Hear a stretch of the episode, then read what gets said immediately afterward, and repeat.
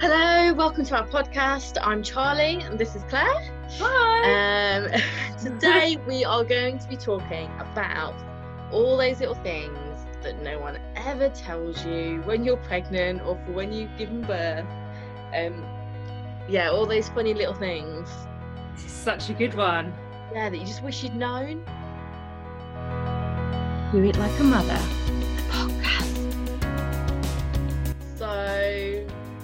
Do you want to go first? Yeah.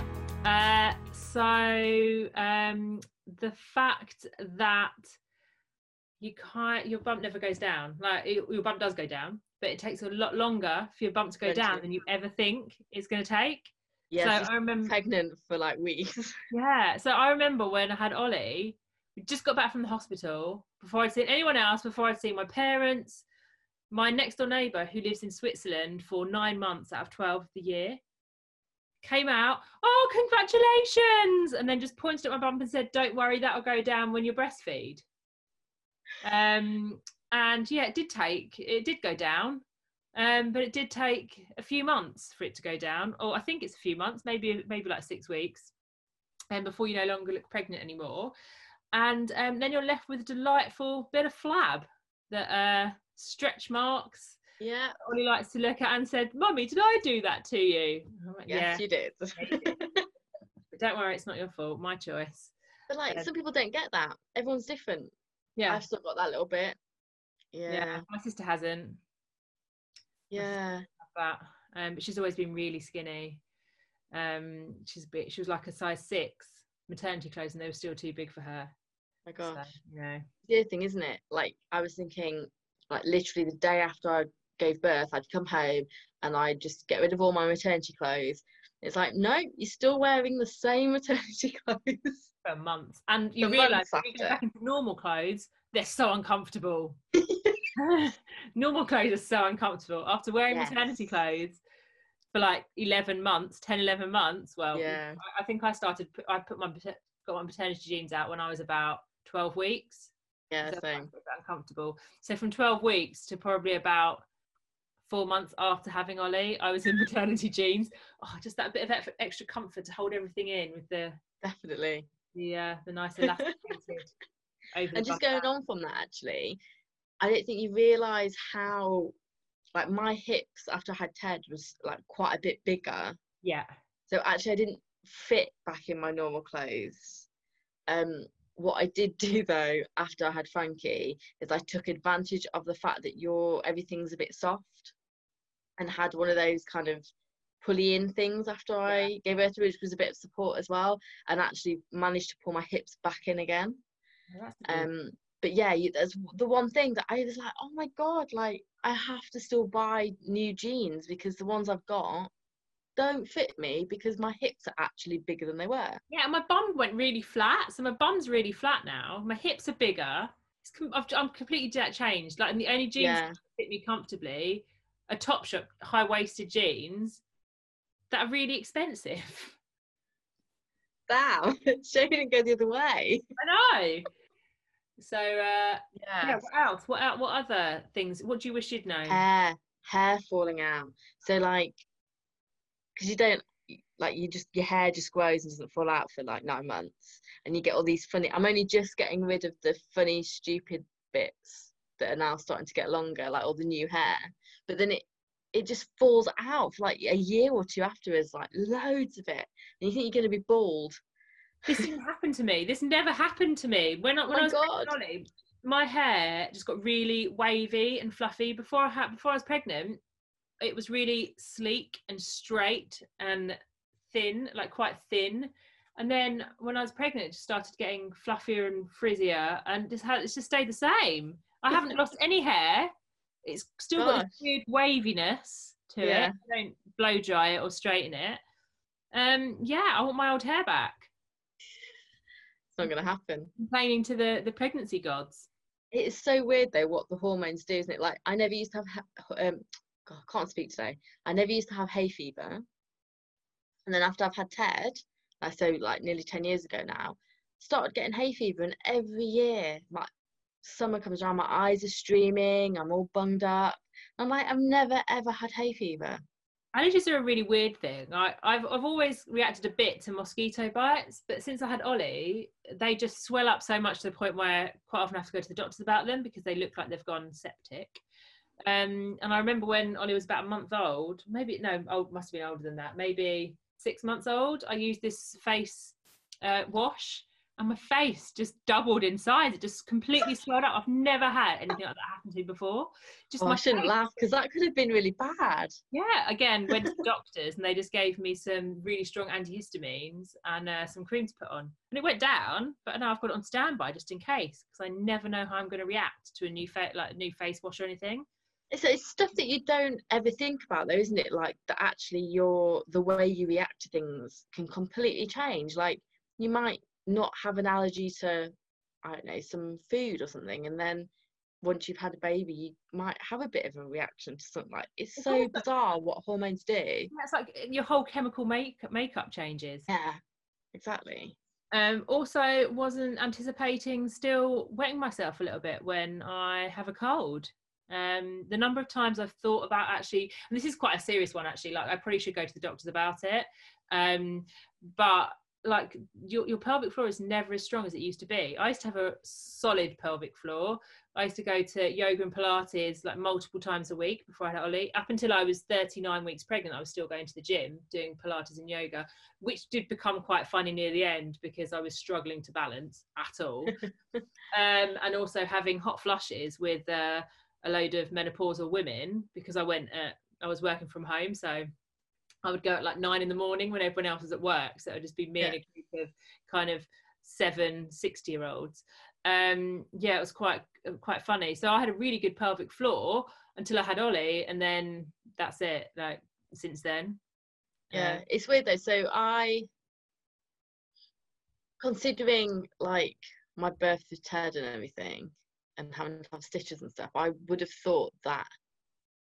I mean, there's obviously no correlation there at all, but I always thought that I'd have an issue. Mm. But so I've never had that kind of, you know, sneeze and a bit of wee comes out. Never had that. Um, but then I was never told what to do after. So like when I had Frankie, the first thing the midwife said to me um, was download the Squeezy app, which is an NHS app, I think, possibly. But it's download the Squeezy app and do that every time you're feeding. Like doesn't matter if you're breastfeeding or bottle feeding, whatever. Just do it every single time that you feed your child. So obviously the when they're little, when they're first born, you you end up doing it quite often, and then as they get older, you're doing it less and less. But yeah, and it's not something that I'd ever No. really thought about. It's a little bit like the split stomach abdominal muscles. Yeah. Um, like with Ted, I was just told at my six week check, right, you need to start doing sit ups now. And I was like, really? Like, is that really gonna make a difference? Yeah. um, but had never, never, didn't know about the abdominal separation. And I suppose had I not done a bit of research and looked into it, it could have got loads worse just doing sit ups because you're not supposed to do sit ups if it's really if it's like more than two fingers, two Yeah. fingers apart. I think. Um, obviously, I was a bit more up on it when I had Frankie. Um, but yeah, that's something they never tell you, and actually can make it worse Yeah. if you don't know about it. No, that's that's true. And talk, talking about the um the app to remind you to do exercises whenever you're feeding, how much babies feed at the beginning Oh my god. and cluster feeding, like whenever they're going through a growth spurt or developmental um stage. Yeah. How it's kind of like after um, seven o'clock feeding, just like between seven and ten o'clock, I just seem to be sat there Mm. constantly feeding. I think a lot of people don't realize how normal it is for babies to be feeding that often because their stomachs are so small. It's really fast for those stomach. You know, they're like that big. You know, for them Yeah, to it's like a teaspoon, isn't it, or something? yeah, for them to fit to fill up that quickly, it's obviously going to go through them really fast. So cluster feeding is a real thing, and obviously the more you cluster feed as well, the more that it can regulate your milk to make sure that you've got enough milk for when they're going through a growth spurt. So you know, it's a it it can be so such hard work, but it's totally normal, and I didn't realize that. Um, and I really struggled with that. I think because you know that's and- one of the things that makes it difficult, isn't it? To kind of get your head around breastfeeding as well. Like that you feel like you haven't got any milk. yeah, Um, but actually you only need such a tiny yeah, it does take time for your milk to come in, but it, it you only need such a tiny, tiny amount Hmm. that, you know, it, it is working. You just have to kind of stick at it, but no one really tells you that. And one really weird thing that um, I didn't really think about that much, but the babies are sick. Like it's quite normal for babies to be sick when they're Yeah. obviously you need to keep look out for signs if something's not not right. But um, like Ollie was a really sicky baby. Like he would projectile vomit. Um, I don't think they have the um the little flap of yeah, epiglottis. Whatever- what it's called? I have no idea. It's the little flappy thing. Yeah, but it's you know, and like, what is that point when it becomes that they're ill rather than they're sticking up their milk? Like, yeah. Wh- when is that? You, just kind of It's carry on and just it just so they don't they don't become they're still classed as newborns up to three months. Mm. and I which I always found weird. but like maybe it's at that three month mark when things start to turn a little bit like there's a, a stop valve on the little flap in the do you know what I mean? to Yeah. stop that happening and stuff. But yeah, talking about babies, the other thing is two things actually. So the black poo, Yes, the very first like pro- like tar. it is Like, actually. I like wasn't tar. told about that. No, you can't even get it off with a baby wipe. Like it is so No. stubborn. It's actually like tar. Yeah. And then when I had Frankie, and no one had ever, ever mentioned this. So obviously I'd had a boy to start off with. Obviously was never going to be mentioned. But with little girls, they can have a little period. Yes, you say that. few days that they're born. For the boys, but it's it's not it's not a period. It's it's something in their wee. But Ollie had had like red specks in his nappy, and I thought, oh my god, Ah. I see. We didn't have I that. think it's like the urates or something. That could be a completely wrong Yeah. term. But it's something their wee that's red bits in their nappy a few days after. I still didn't know something new. I didn't know. what else? What else? Baby blues. Oh, baby blues. Yeah. So when everyone talked to me about baby blues, I was like, oh, it's just you know, I, I don't, uh, yeah, whatever. And actually, I remember my sister came to visit when Ollie was maybe four. She was there quite a lot actually because she only lived in London, so she'd come like every few days to come and see. And I remember it was like maybe day seven or something. It just hit me like, and she was leaving, and I was in tears. I was so, I was like, don't go. Yeah. And she was like, Claire, it's fine. It's baby blues. Everyone gets it. It's fine. And then that kind of lasted a week or two. And I was like, oh, I'm okay now. I mean, obviously, it turns out I wasn't. So, but, you know, I think at that point, it's like if you, and, and you do have times with babies when you're like, is there something wrong with me? Like, Mm. how can I be so, like, either, I- I-. yeah, so emotional but- yeah. of course you're going to be like that because your hormones completely change. Yeah, and it's a whole new world. Like there's so much to get your head around and you know, for the first time ever, you can't just go and have a shower or go to the loo. Like you've got to properly think everything through about how this sort of person, where this little person's going to be, and and stuff, and making sure they're okay. And while you're having a shower and stuff, I mean, I ended up getting one of those little boingy chairs. yeah, putting both the kids actually in that obviously not together i mean when they were first born um and having them in the bathroom when i had a shower and stuff but and having it's that kind of up and down for me and having no time to do anything. You know, people. I remember in my NCT classes, they're like, "You won't have any time to do anything." I'm like, "Yeah, we will," but actually, you don't, and I don't understand why. Like because obviously everything takes 10 times longer yeah, just everything because you can't just like leave your baby Yeah. while you do something else, or getting them to sleep takes longer. And as soon as they're asleep, you're they're awake, or trying to make lunch, being interrupted every like three seconds to just even make lunch. and that just carries on Oh yeah, Um, everything takes forever totally. oh what else i'm trying to think what else oh not think not realizing that i also had to give birth to the placenta Yes, I didn't have that problem. yeah But what was it like? So just like was it like giving birth again or not? No, because it's it's squishy and like I suppose it's kind of like giving birth to a soft boiled egg. the only way that I can think of it. like it's not big or anything. Like I imagine some people don't even feel it. Maybe I don't know. So it's really weird. But yeah, that I didn't even didn't even enter my head that. I know when you think about it now, you think, well, yeah, you've got plus there's something in you that you don't need anymore, and you've got to get it out somehow. I'll tell you one thing that a lot of people don't realize is that they can choose things like they you know Yeah. the way that we're told things should be and should is a horrible word but it doesn't have to be like that that way. Like you have so for example like when you are in labor you can choose where you can choose not to to lie down. You can just say no i'm not doing that. I'm going to stand up. And you know you might feel like you're in a really vulnerable position at that point um but you do have the right to ask for what you want to do you know and and you do have those choices it's really important i think for people to to get that support to make the decisions Yeah, definitely. to make their own decisions I think as well, like I know before I had Ted, like I was always thought you had to give birth on your back to start off with. That's how it always is in films and stuff. Like you have to give birth on your back. That's just how it is. Um, and thought that kind of giving birth on all fours or standing up or anything like that was all a bit woo. Yeah. But actually it's not at all.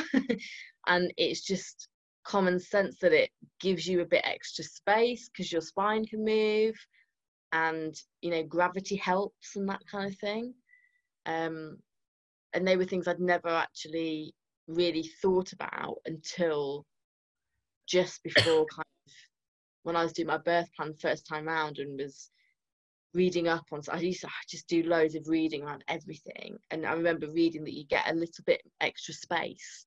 I was like sold straight away that um that's how I wanted to give birth. But also you can always change your mind as well. Yes you can. Which i felt like i couldn't because i'd made those choices originally. I had my birth plan and then actually i got to the point where i did kind of want pain relief but i felt like oh i can't go against what i've said in my birth plan. You can, you can. do whatever you want. Like yeah. you it's your body it's your baby. Like just do whatever you is right for you at that time.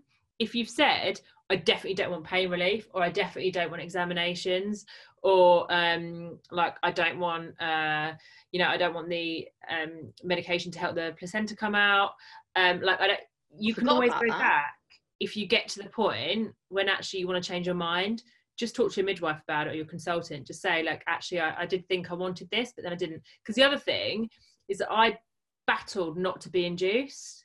And then actually by the time by the time it came round to be going overdue because i'd already been in labor for two weeks before i really wanted to go back and say actually i don't want to be uh, actually i want to be induced now.